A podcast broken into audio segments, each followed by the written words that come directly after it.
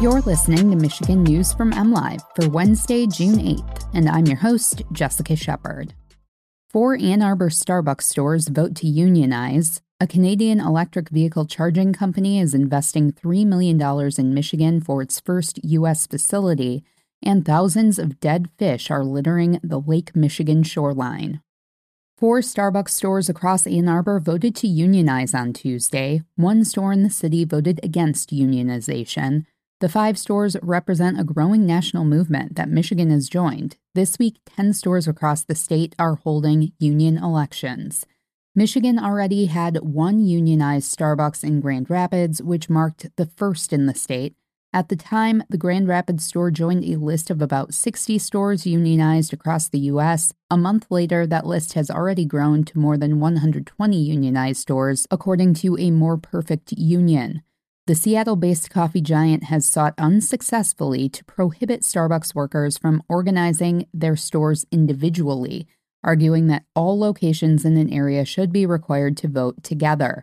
A website created by the company encourages workers, which it calls partners, to vote no in union elections.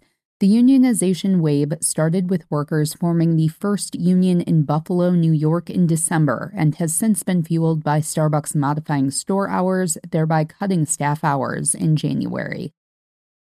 Canadian electric charging company FLO has chosen Michigan to be home to its first U.S. facility. The company announced a $3 million investment to bring a manufacturing facility to Auburn Hills. The plant will create 133 jobs in Oakland County. FLO, a subsidiary of AddÉnergie, offers home charging equipment for both single family houses and multi unit residential buildings, as well as access to thousands of public charging stations, according to the company website. The Quebec based company plans to produce 250,000 EV chargers by 2028 for the U.S. market. Over time, that ramp up will create an estimated 730 direct and indirect jobs, according to FLO. FLO will receive an $800,000 Michigan Business Development Program grant for the project. Campers this weekend along the secluded Lake Michigan Shoreline Park Nordhouse Dunes were greeted by the odor and sight of thousands of dead fish along parts of the beach. It's the latest in an ongoing die off of alewives along the Lake Michigan shoreline from Muskegon to Beaver Island that's been happening on and off for the past month, according to state wildlife officials.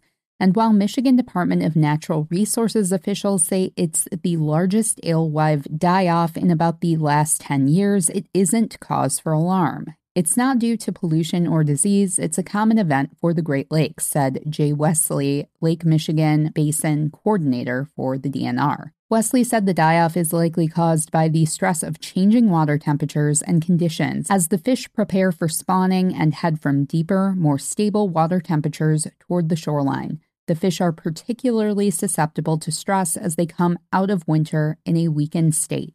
Alewives are an invasive species native to the Atlantic Ocean.